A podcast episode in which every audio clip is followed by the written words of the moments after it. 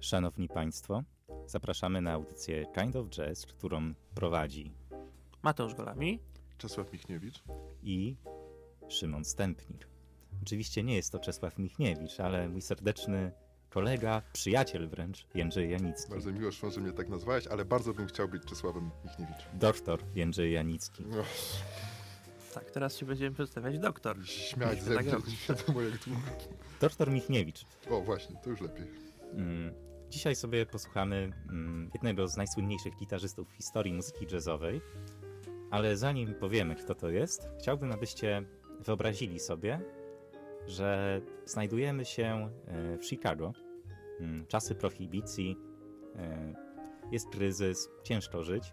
Jesteście zwykłym taksówkarzem o włoskim pochodzeniu, który tuła, jeździ po nocy, pracuje cały czas, żeby tylko utrzymać się jakoś na tym łespadole. Znajdujecie się jednak w nieodpowiednim miejscu w nieodpowiednim czasie. Wychodząc na papierosa, trafiacie w sam środek strzelaniny pomiędzy dwoma różnymi gangami. Przystawiałem wam pistolet do głowy i każą uciekać. Kiedy uciekacie, leci właśnie ten utwór.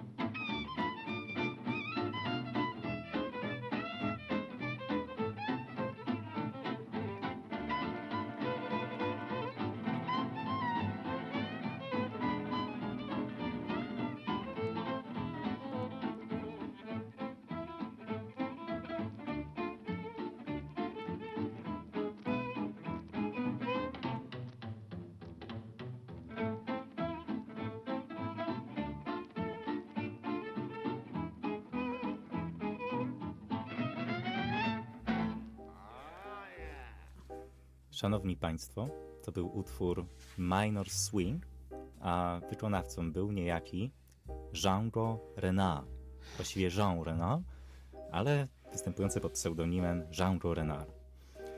znany też szerszej publiczności jako Django Reinhardt. Specjalnie w Google Tłumaczu wpisałem sobie jego nazwisko i Google Tłumacz mówi Renault. Wiesz, ja tutaj z perspektywy selekcjonerskiej przypominam, Czesław Michniewicz, te rzeczy. Mówisz, bardzo przypomina to, jak wymawiasz nazwisko tego gitarzysty do nazwiska trenera Arabii Saudyjskiej. No on też ma francuskie korzenie. No wręcz jest Francuzem, trenera Arabii Saudyjskiej. Ale też polskie. Tak, to prawda. No dobrze, ale kim jest Django Reinhardt? To słynny francuski gitarzysta jazzowy. Jeden z pierwszych tych, który używał tego instrumentu jako wiodącego w tejże muzyce. Grywał z takimi wirtuozami, jak choćby Coleman Hawkins, Benny Carter, ale też koncertował przez krótki okres z orkiestrą Duke'a Ellingtona, który też pojawił się kiedyś w naszej audycji. Najbardziej jest jednak znany ze wspólnych występów ze skrzypkiem, którego też słyszeliśmy w tym nagraniu, ze Stefanem Grapplim. Choć nagrał niemal... Znany też jako Grappelli, bo niektórzy po prostu bardzo prosto to czytają. Ale trzymamy się tego, co nam podpowiadał Google Tłumacz. Dobrze.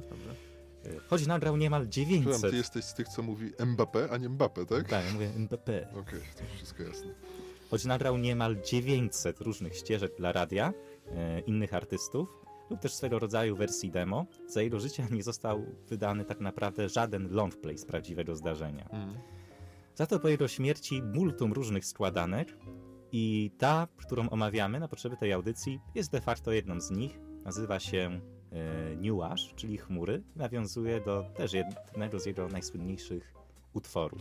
Jest to wydanie z roku bodajże 2015, ale to nie ma absolutnie żadnego znaczenia w kontekście muzyki Reinhardta i tego artysty, jego jako ogólnie. Z tym, że dodajmy, że to jest wydanie dość ciekawe, bo nie skupia się tylko na jego współpracy ze Stefanem Grapplim, tudzież Grappellim, natomiast też prezentuje jego nagrania z Bennym Carterem, takim swingowym saksofonistą, czy Colem Hawkinsem, takim tym saksofonistą, tak, o którym kiedyś któryś jazzman powiedział, że to dopiero on wymyślił saksofon tak naprawdę. Tak, zdaje się, że jest to chyba taka składanka najszerzej prezentująca jego możliwości i jego legendę. Całość jakby jego twórczości, to prawda. Tak, i to nawet to słowo nuage można tłumaczyć... Nuage, tak, i jako obłoki, prawda, bo tutaj chodzi może bardziej o to, że to jest taka muzyka trochę z obłoków, prawda, taka jakby nie taka przyziemna, tylko gdzieś tam unosząca nas lekko w taką przestrzeń właśnie swingującą, przyjemną, sympatyczną, trochę nas jakby oddalającą od trudów codziennego życia, prawda, bo też myślę właśnie to nawiązanie do tradycji cygańskiej, które jest bardzo obecne i szeroko analizowane w twórczości Reinhardta, ono właśnie powoduje, że my myślimy o nim jako takim gypsy jazzman, jak to się dzisiaj mówi, prawda? Zresztą to jest nurt, który ma też swoją kontynuację współcześnie, ale właśnie on jest uważany za prekursora i takiego wybitnego przedstawiciela tego nurtu. Skoro już wspomniałeś o tym utworze Nuages, to myślę, że nie ma większego sensu, żeby o nim rozmawiać przed tym, zanim go usłyszymy. Więc tutaj uprzejmie proszę realizatora, którym zresztą jest słynna już i nieoceniona Karolina Nidi-Rawdani, która realizuje tę audycję, jak można było się domyślić. I przed Państwem teraz utwór Nuages.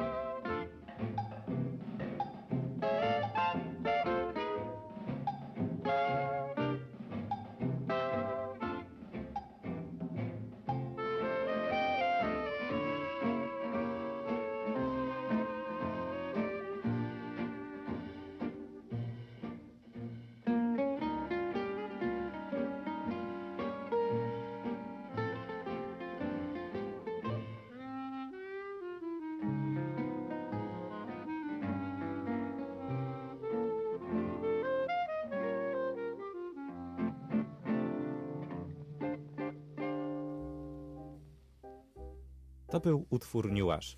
No właśnie, Mateusz, bo wspomniałeś o tych cygańskich dźwiękach, korzeniach. No właśnie, czy słyszycie tą cygańskość, która wydobywa się z jego muzyki? No ja myślę, że tak, że jak najbardziej te wpływy muzyki cygańskiej są obecne. Ja myślę, że one po prostu są dosyć też przetworzone mocno w taki nowoczesny w tamtym czasie sposób. Oryginalny taki styl zupełnie nie do podrobienia. Oczywiście to do dzisiaj, prawda? Gitarzyści się zachwycają grą Reinharda, zwłaszcza biorąc pod uwagę, że on miał tylko 2 palce sprawne w lewej ręki. I to mimo tego grał tak zaskakująco sprawnie i technicznie precyzyjnie, więc to jest no, taki luminarz na pewno gitary jazzowe. Jeden w ogóle z twórców takiego profesjonalnego grania jazzu na gitarze i jednocześnie postać, która bardzo inspiruje do dzisiaj, prawda? Na przykład byłem zdziwiony, jak nie wiem, Jimmy Page na przykład powiedział, czy Jeff Beck, prawda? Że to jest dla nich ważna postać, chociaż przecież oni grają zupełnie inaczej na gitarze, ale widocznie coś tam znajdują, co ich do dzisiaj inspiruje. Wiecie, tu jeszcze wracając na moment do tego utworu Niuasz, też znakomita partia klarnetu Iberta Rostanga, który później zastąpił Stefana Grappli w zespole Hot Club of Friends, który jest taki najbardziej kojarzony właśnie ze współpracą tych dwóch muzyków, ale później grał Rostang, ja już też po angielsku zacząłem wymawiać nazwisko Rostang, grał na klarnecie. Natomiast mówicie tutaj, i doskonale go było słychać w tej kompozycji, którą przed chwilą posłuchaliśmy. Tak, bo trzeba też wspomnieć, że jest 13 różnych wersji tego utworu nagranych przez samego Django. A my tutaj chyba posłuchaliśmy z wersji z 1940 roku. Dokładnie tak. Natomiast mówicie o tych romskich korzeniach, romskim pochodzeniu Reinharda. No to jest jedno, natomiast moim zdaniem druga sprawa jest jeszcze, dwie sprawy są bardzo ważne. On kawał życia spędził w taborze, wędrując po Europie, po Afryce Północnej głównie, zanim dotarł do Paryża. Także lwia część jego życia rozwijała się w pewnym odseparowaniu od reszty świata, trochę w takiej zamkniętej, nie wiem jak to powiedzieć, enklawie, coś takiego. I druga rzecz, że on usłyszał, wiecie, taki prawdziwy jazz. To, co my rozumiemy jako jazz, nie jakieś piosenki romskie. Louis Armstronga konkretnie, jak miał 21 lat. On był już wtedy muzykiem tak naprawdę ukształtowanym, bo on bardzo młodo zaczął grać na bardzo wysokim poziomie technicznym i artystycznym w ogóle. Także ten jazz do niego tak naprawdę nie dotarł. To nie było coś, co go kształtowało. I stąd on się zatracił tylko w tej, ale tak pozytywnie zatracił tylko w tej tradycji romskiej, opartej na tańcu i rytmie, mam wrażenie. I przez to on wchodzi w ten świat jazzu zupełnie innym podejściem. Mamy zupełnie inne frazowanie, zupełnie inne myślenie w ogóle o gitarze i o muzyce niż to, które wszyscy jazzmeni mają. Jakoś tak, wiecie, wdrukowane w siebie tak naprawdę. To na pewno. Myślę, że to paradoksalnie, prawda? To, że on nie kończył żadnych szkół, nie grał też wcześniej ze znanymi jazzmenami, nie miał mistrzów takich, właściwie no, taki samouk genialny, prawda? Czy to też myślę, że po części wynika z tego, że de facto nikogo przed nim nie było tak mocno znaczącego dla gitary jazzowej. Dla gitary na pewno nie, to prawda. Dla gitary tak, no Wes Montgomery, prawda, to jest podobny okres, ale trochę później. Tak.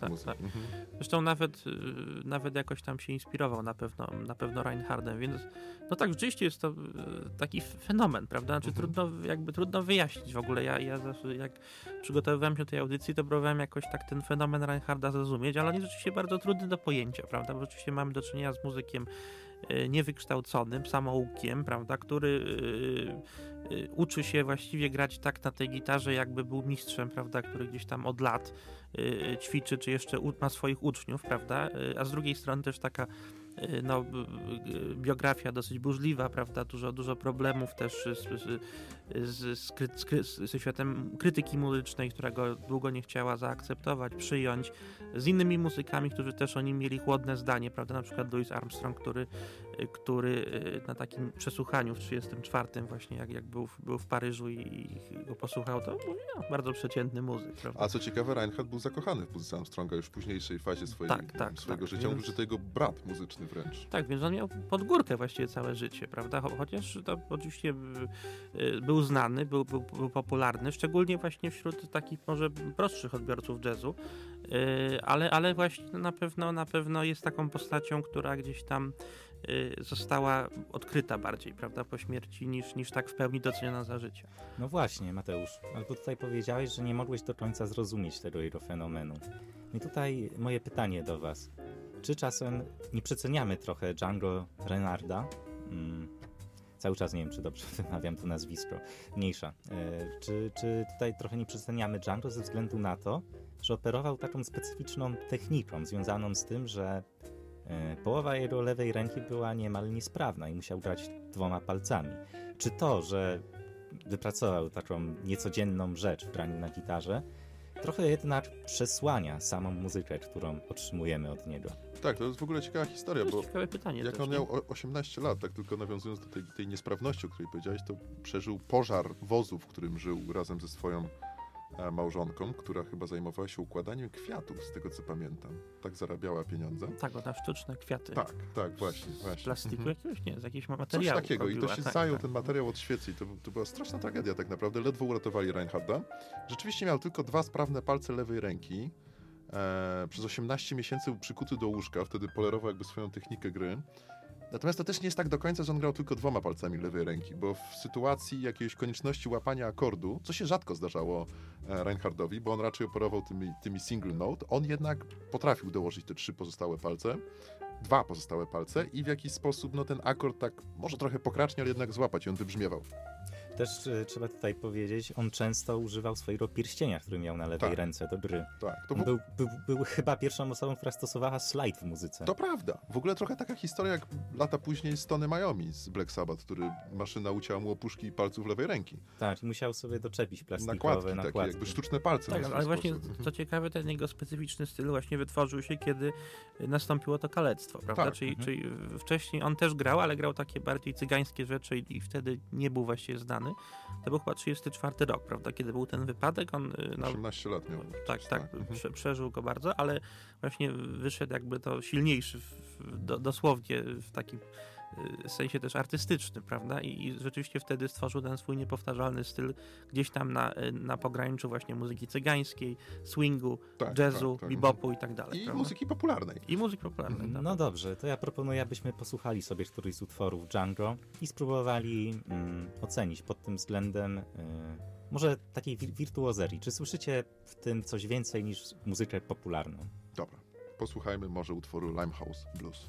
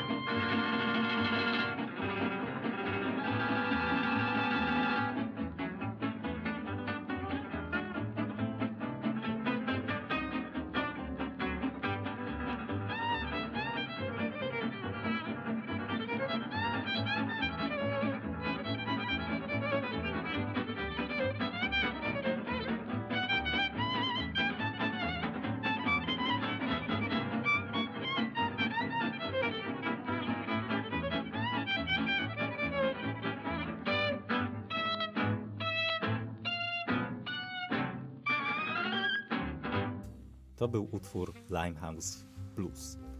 No właśnie, słuchając tak bardzo dużo Django Reinharda, wydaje mi się, że jednak mało w tym takiego artyzmu, a więcej, nie wiem, takiej muzyki, nazwijmy to rozrywkowej, popowej.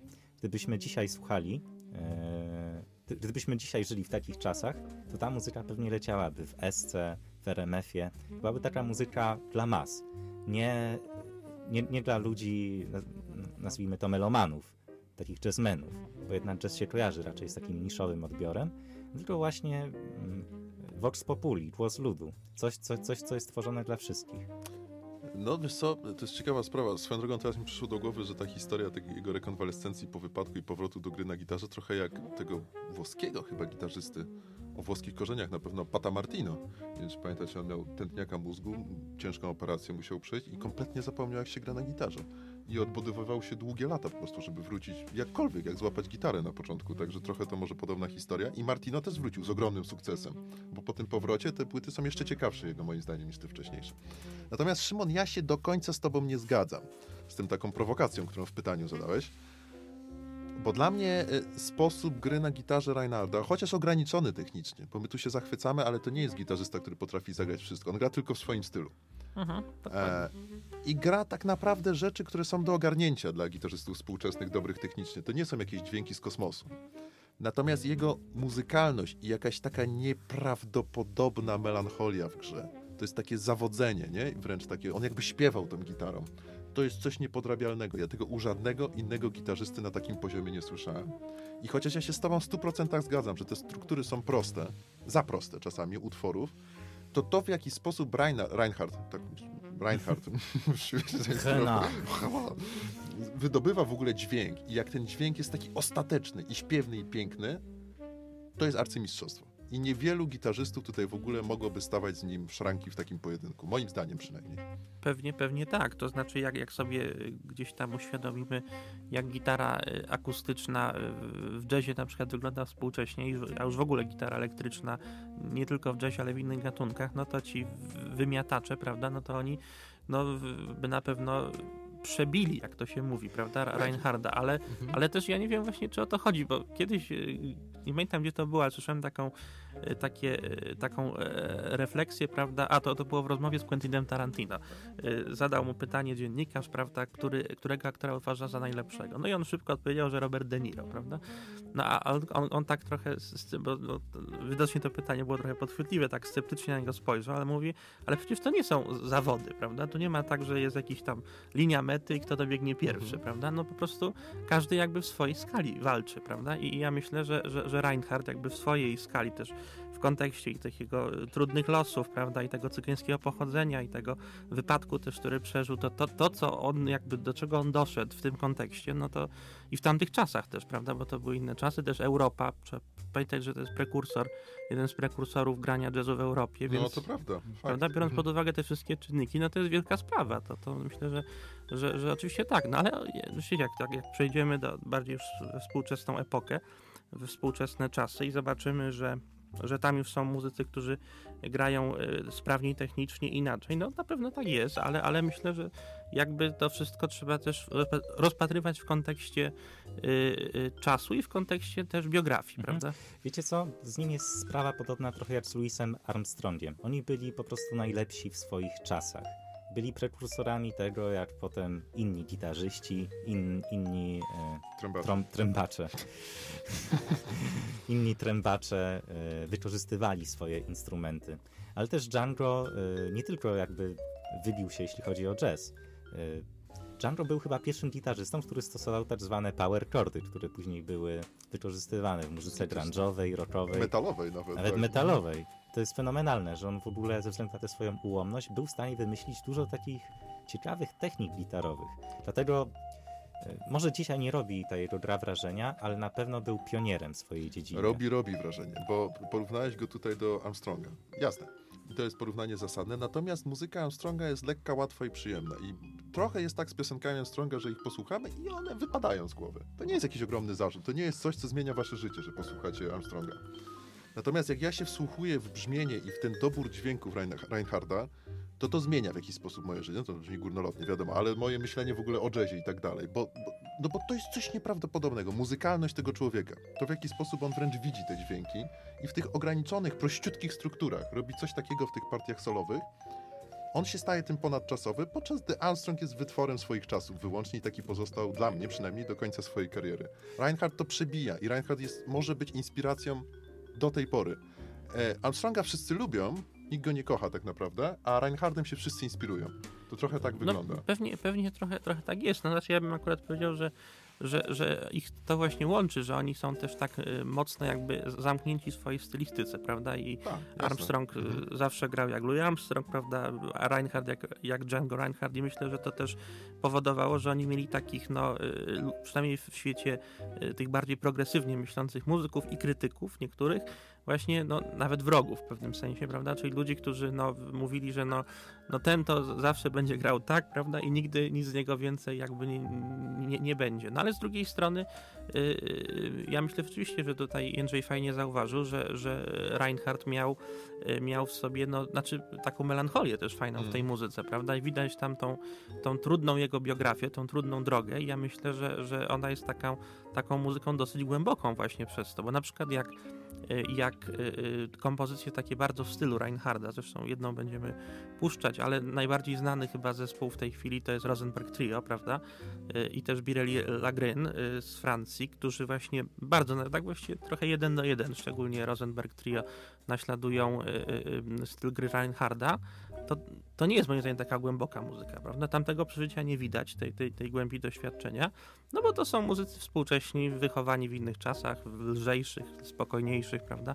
Więc myślę, że oni też grają w taki sposób mniej wyrazisty i przynajmniej mniej przejmujący moim zdaniem. No dobrze, to teraz posłuchamy sobie kompozycji Django Reinhardta, a zaraz po niej kompozycji artysty, który, jak tutaj Mateusz mówi, szeroko inspirował się muzyką pana Django. Jeśli chodzi o Django Reinhardta, posłuchamy sobie utworu After You've Gone. A jeżeli chodzi o artystę, który inspirował się Django Reinhardtem, posłuchamy sobie utworu It's a Jungle Out There w wersji instrumentalnej, który skomponował Randy Newman i który jest fragmentem soundtracku z Detektywa Monka. Zatem słuchajmy.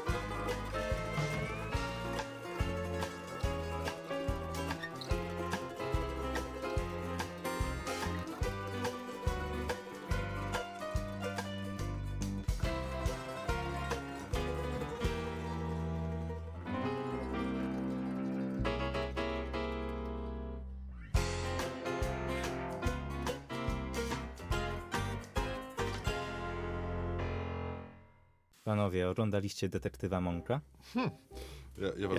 Ja was zaskoczę, ja nie oglądałem, ja czytałem książkę później taką opartą na tym serialu. No, to jest... ja byłem wiernym widzem Detektywa Monka przez wszystkie sezony właśnie. A to jest twój ulubiony detektyw? Detektyw na pewno, tak. Może nawet jedna z bardziej ulubionych postaci serialowych. Tak ja, bym powiedział. Ja zawsze bardziej lubiłem Poirota. Jestem team Poirot. Herkules jesteś. Hercule Poirot. A masz rację, tak. Ja jestem team Sam Spade z Sokoła Maltańskiego, Dashiela Hammeta. O, to też bardzo fajna książka, ale film trochę gorszy. Też mi się tak wydaje, że ta książka była mocniejsza. Chociaż Julia Roberts... O. A jeszcze była ta wersja z Humphreyem Bogartem, taka stareńka przedwojenna chyba, tak? Sokoła Maltańskiego. A, tak, no. Też była. Też. Ale to chyba była przedwojenna czy powojenna? Chyba w czasie wojny. W czasie wojny. 41 chyba. Sam Spade, fantastyczny bohater. Jeszcze był tego Raymonda Chandlera. Philip Marlowe. Humphrey tak, Bogart. Marlowe. W ogóle trochę podobni bohaterowie. Spade i Marlowe to takie figury trochę podobne. No, przepraszam cię, ja pomyliłem z Raportem Pelikana. A z Sokołem Maltańskim to rzeczywiście, to była tam taka figurka, tak? Tak. To jest ten właśnie z tamtego okresu. Widzicie, do Monka wrócimy zaraz. Detektywa, nie Teloniusa. Wyjątkowa audycja bez Teloniusa Monka. Ale tutaj posłuchaliśmy After You've Gone. On gra tam ze Stefanem Grappli i tam trochę podśpiewuje Freddie Taylor. Taki, no nie jakiś przesadnie ważny wokalista w historii jazzu, który zresztą ze Stanów przyjechał do Europy. Ale zobaczcie, tutaj wychodzi kolejny punkt, który świadczy o potędze i mistrzostwie Reinhardta. On świetnie gra z kimś. To nie jest tak, że on dominuje przestrzeń. On pozwala tym innym muzykom też się wyszumieć, też zagrać swoje. On cały czas gra pod muzykę. To nie jest to, że on musi prowadzić i być nieprawdopodobnym liderem. No raz Grappli, raz wokalista. On potrafi się schować. No tak, ale tam były wtedy takie czasy, że jednak ci liderzy dopiero powstawali, tworzyli się. Okay. Jednak było bardziej granie zespołowe, big bandowe, etc. Tak, okay. No w ogóle myślę, że sam fakt, że gitara w jazzie, prawda, była instrumentem jakby szerzej nieznanym w tamtych czasach, więc ona musiała sobie tą drogę torować dopiero, prawda, i Reinhardt zrobił krok milowy na pewno w tej emancypacji gitary jazzowej, ale myślę, że też jakby nie wykonał tej emancypacji w 100%, prawda, że tam jednak on jakby też rozumie, że nie może tej przestrzeni zawłaszczyć, bo to by było zbyt może oryginalne, prawda? No, że niepotrzebne. Tak niepotrzebne też. To też trzeba powiedzieć, że to nie była zwykła gitara akustyczna, tylko tak zwana gypsy guitar, gitara cygańska. Ona charakteryzuje się tym, że ten korpus ma nieco taki trochę bardziej szeroki niż zwykła gitara akustyczna. No i ten trochę utwór, banjo podobny chyba. Trochę tak, ale bardzo duże banjo. I ten utwór otwór na dziurę rezonansową też nie jest takim typowym kołem, tylko przypomina literę D bardziej. Nie wiem, czy nie dziura na otwór rezonansowy z tą stroną. No chyba tak. Pierwsza gitara w ogóle, na której grał Reinhardt, to było tak naprawdę banjo, tylko sześciostrunowe i strojone jak gitara, więc to też jakoś tam może wymuszało jakieś różnice w technice.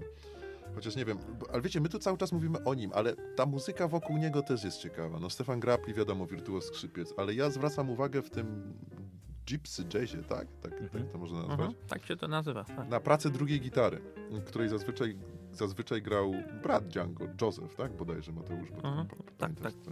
Pamiętam Joseph. To jest bardzo ciekawe, bo to jest takie granie prostymi akordami barowymi, natomiast bardzo ciekawe kostkowanie jest tych akordów, zazwyczaj od góry, bardzo rzadko naprzemienne. Trochę jak James Hetfield w Metallice. Trochę tak. On też dobre riffy pisał. I to daje bardzo fajną przestrzeń, rytmiczność i taką trochę urywaność tych kompozycji, która jest bardzo fajna w tym. Tak, ale ja przeczytałem, oni grali kostkami nie dlatego, żeby tworzyć takie specyficzne brzmienie. Ono jest wypadkową tego, że nie mieli gitar elektrycznych. Chcieli być po prostu głośni. Ale doczytałem ciekawostkę, że podobno Django Reinhardt w latach 50., no tam pod koniec kariery, pod koniec życia przerzucił się na gitarę elektryczną. Ja nie dotarłem do takiej kompozycji, gdzie grał na gitarze elektrycznej, ale podobno tam kilka lat grał na elektryku. Tak. W ogóle to jest początek lat 50. to jest chyba też w ogóle początek gitary elektrycznej w ogóle, prawda? Bo to chyba ta gitara pierwsza Gibsona, czy tam Fendera. Fender pierwszy 52 rok. Ale wiesz, tak, Telecaster, ale były wcześniej już takie gitary bardziej typu hollow body podłączane do prądu z taką przystawką pojedynczą. T-Bone Walker, taki gitarzysta bluesowy z Teksasu bodajże, on był pionierem. Jeszcze chyba 48-9 już grał na tym elektryku, ale to brzmienie jeszcze było zbliżone wtedy do gitary akustycznej, tylko wzmocnione. A rzeczywiście to powstanie Telecastera to jest taki trochę, no trochę rewolucja, nie? Można powiedzieć. Tak. No i właśnie mniej więcej w tym okresie też bardzo progresywnie przecież Reinhardt też od razu się rzucił, że tak powiem, na gitarę elektryczną, czy przynajmniej równolegle grał też na gitarze elektrycznej, więc no, mimo tego, że my go gdzieś tam kojarzymy z takim zachowawczym stylem, z takim przynajmniej własnym światem, z którego nie chciał nigdy wyjść, to jednak z gitarą elektryczną też próbował grać. No wiesz, on w sumie zmarł całkiem młodo, bo chyba 42 lata miał. Tak, w 1953 roku. Tak. No więc kto wie, no, to jeszcze czas, kiedy muzycy się rozwijają.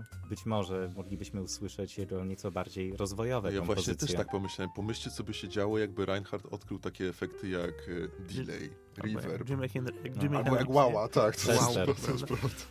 Ja to bym chciał usłyszeć, jakieś moje marzenie, takie niespełnione prawdopodobnie nigdy. Reinhardt grający na wah-wah i na przesterze. Znaczy, to by było kino. No. Ja myślę, że to by nie wyszło nic ciekawego z tego. Nie jestem pewien. Myślę, że właśnie on jednak bardzo dobrze pasował do swojej epoki i tak też jakby odszedł w pewnym sensie wtedy, kiedy już ta muzyka zaczęła się zmieniać bardzo, prawda? I on już może też trochę nie nadążał za tym, trochę już miał tego dosyć, prawda?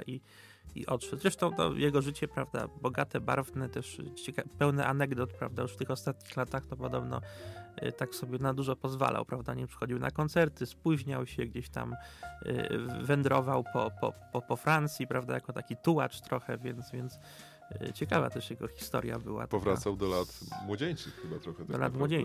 Taka trochę smutna, jednocześnie taka wolna, prawda, dużo wolności w tej biografii.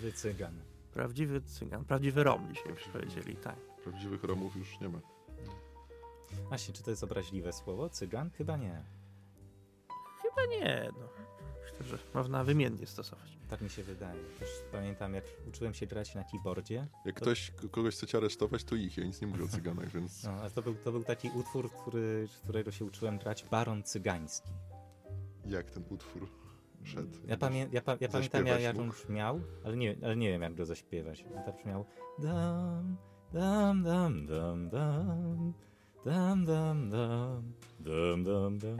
To dość ciekawie, muszę przyznać. No. A jeśli chodzi o lewą rękę, trzeba było nacisnąć C, a potem G. To dość prosty aranż taki. No widzisz. Wróćmy do Django Reinhardta.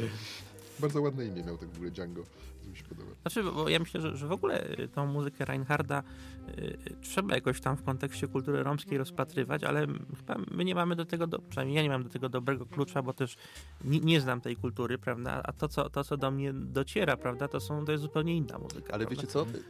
Tak, to bo prawda. Bo na przykład, prawda, nie wiem, u nas w Polsce jest taki festiwal kultury romskiej, który się co roku odbywa i tam właśnie, no ta muzyka, nie wiem, grana przez kogo tam? Don Wasyla na przykład, prawda?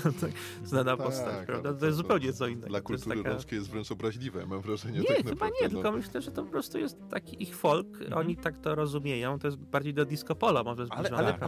Ale patrzcie. Tam też są nurty różne. Okej, bo to jest ciekawe. Ale Reinhardt to zupełnie co innego, prawda? Właśnie nie do końca, bo słuchacie tego festiwalu, słuchacie Dona Wasyla i widzicie zabawę i jakąś taneczność. I tej taneczności zwłaszcza, bo zabawy nie, bo on bywa melancholijny potężnie, ale tej taneczności u Reinhardta jest bardzo dużo w tej jego frazie. To są wręcz tańce, nie? Z takim wokalem jakby zrobione. To nie jest do siedzenia muzyka. To są proste utwory. Tak. Także to nie jest, wydaje mi się, tak odległo od tradycji romskiej, jak nam by się mogło wydawać tak naprawdę. Być może, jeżeli chodzi właśnie o ten nastrój, taneczność, to masz rację, ale na pewno no nie kojarzy się przynajmniej z tego, co ja trochę kojarzę z taką kulturą romską, tak jak na przykład Polacy ją rozumieją. Ale to jest też, myślę, ciekawe, bo kultura romska, prawda, jest zabarwiona zawsze kulturami narodowymi, prawda, gdzie ci robi mieszkają, więc tam jest zabarwiona, on się urodził w Belgii, Francji, więc tą taką frankofońską nutą, prawda, etniczną. W Polsce pewnie gdzieś tą muzyką taką disco-polową byśmy etniczną powiedzieli, prawda? Jestem ciekaw, a na przykład już tylko się wtrącę, na przykład gdzieś tam w byłej Jugosławii, no to znamy taki film jak Czas Cyganów na przykład, prawda, gdzie Ederlezi Gorana Bregowicza, prawda, nam wybrzmiewa, które jest właśnie muzyką cygańską, ale przetworzoną przez tradycję bałkańską. Jeśli chodzi o polskie filmy, kojarzycie Papusze? Ja kojarzę. Tam też było bardzo dużo ciekawych nawiązań do muzyki romskiej. Zresztą no, akcja się działa wśród Romów w Polsce. No niemniej jednak zastanawiam się, czy na jakiejś akademii muzycznej ktokolwiek zadał sobie trud, aby zbadać tak dogłębnie muzykę romską i spróbować ją wpisać w jakieś określone ramy. Nie wiem, ale wiecie, dwa razy słyszałem taką anegdotę i raz ona dotyczyła bluesmana Juniora Kimbrough, a raz ona dotyczyła właśnie Django Reinharda, że jakiegoś profesora, już nie pamiętam jakiego, ale musiałbym to znaleźć, jakiegoś profesora takiego naprawdę szanowanego, uznanego, tak. Chodziło o gitarę oczywiście. Poproszono o to, żeby on dokonał transkrypcji utworów, no w tym wypadku Django Reinharda. Ja myślę, że się nie da. Że tutaj są jakieś rozwiązania, których po prostu on nie jest w stanie zapisać nawet, nie jest w stanie do końca zagrać. Że Reinhardt być może poprzez swoją ułomność techniczną, być może poprzez nieznajomość zapisu gotowego i tak dalej, grał coś, co teraz się wymyka trochę temu i to albo się poczuje i się zagra, albo się nie poczuje i nie ma opcji, żeby to zagrać jakoś w jakiś sposób z nut. Z Juniorem Kimbrough jest to samo. U Juniora Kimbrough to chodzi o to wieczne, permanentne łamanie rytmu przypadkowe, zupełnie zmienianie tempa, bo po prostu przyspieszał i zwalniał. O co chodził Reinharda? Nie mam pojęcia, ale jest coś takiego nieuchwytnego w tej muzyce, czego się właśnie nie da zapisać i o czym chyba się nie da opowiedzieć tak naprawdę. Na pewno jest takim muzykiem, który ma swój własny styl. Kiedy tylko się go słyszy, mówicie tak, to jest Django Reinhardt. Albo mówicie tak, to jest Django Reinhardt. Tak, albo to jest Jean Reinhardt. To jest, tak. Dobra. Mówicie jak chcecie, wiecie, że o niego chodzi w każdym razie. No dobrze. To za wybitna postać. Niezależnie co się powie, to wszyscy wiedzą, co chodzi. Tak, to czy coś jeszcze mamy do powiedzenia o panu Django? Taki film był Django. No, Quentina Tarantino, o którym mówiliśmy. Bardzo dobry film zresztą. Tak. To ja już chyba wszystko powiedziałem, bo już bym zaczął chyba mówić o filmie Django, a nie chcę już off-topować. Nie, to nie off-topujemy. Może kiedyś o filmie też porozmawiamy, ale to pewnie w innej przestrzeni. I co, panie Szymonie, kończymy, żegnamy? Czy jeszcze coś zagramy? Oczywiście, że zagramy. A co zagramy? Nagasaki. Hiroshima i Nagasaki. Nie, samo Nagasaki tym razem. No dobrze. Była to audycja Kind of Jazz, którą realizowała niezastąpiona Karolina Nidi-Rawdanik, a prowadzili ją Mateusz Golami, Jędrek Janicki i Szymon Stępnik, a przed Państwem jeszcze utwór Nagasaki.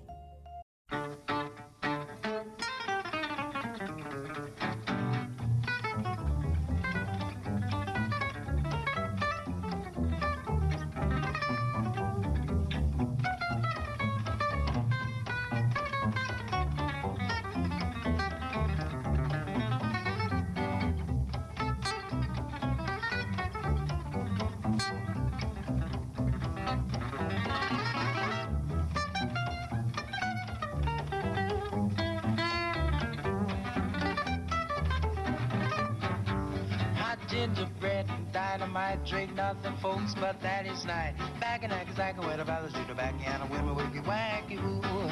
They got away to entertain with hurry, hurry, hurricane. Back in Nagasaki, where the fellas do the backhand, women will be wacky, woo. Fujiyama, got your mama, then the troubles increase. Semi-cola and the soda, her shake, milkshake, 10 cents a piece. They hug you and kiss each night, boy, jingle is worth the price. Back in Nagasaki, where the fellas do the backhand, women wiggle wacky, woo.